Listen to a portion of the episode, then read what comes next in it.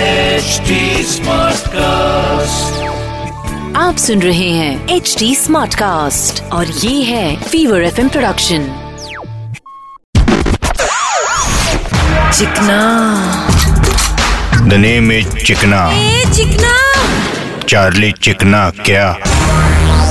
बोले तो छोटे जब नेशनल एंथम प्ले होता है तो तू क्या करता है भाई सब कुछ छोड़ के अपन खड़ा रहता है बरोबर इसको बोलता है रिस्पेक्ट अभी मुंबई के एक थिएटर में नेशनल एंथम के टाइम एक फैमिली खड़ी नहीं हुई आयला फिर फिर क्या पब्लिक ने उनको थिएटर से बाहर निकाला अच्छा क्या भाई अपन तो इतना ही बोलेंगे नेशनल एंथम के लिए खड़े ना होना बुरी बात लेकिन किसी को जबरदस्ती खड़ा करना वो भी तो सही बात नहीं हुई ना बोले तो थिएटर में 90 परसेंट लोग ऐसे होते जो जबरदस्ती एंथम के लिए खड़े होते और वही 90 परसेंट लोग जब कोई खड़ा नहीं होता तो सबसे ज्यादा उनकी सटकती है भाई एक बार मैंने सुना था हमेशा पटेल भी खड़ी नहीं हुई थी नेशनल एंथम के टाइम तो भाई लोगों ने तभी क्या किया पिक्चर के बाद लोगों ने भर भर के भर भर के उसके ऑटोग्राफ लिए मतलब अपनी पब्लिक सिर्फ कमजोर के साथ ही लड़ती है नेशनल चीजों को हमेशा भाव देनी चाहिए और उनको अपने दिल के पास रखना चाहिए लेकिन दिल के साथ साथ दिमाग भी इस्तेमाल करना चाहिए मीनिंग मीनिंग पब्लिक अगर नेशनल फ्लैग देखे तो सलाम करो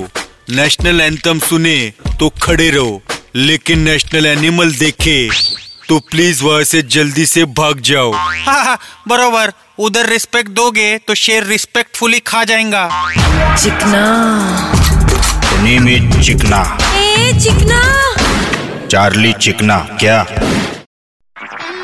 आप सुन रहे हैं एच डी स्मार्ट कास्ट और ये था fever F production HD Smartcast.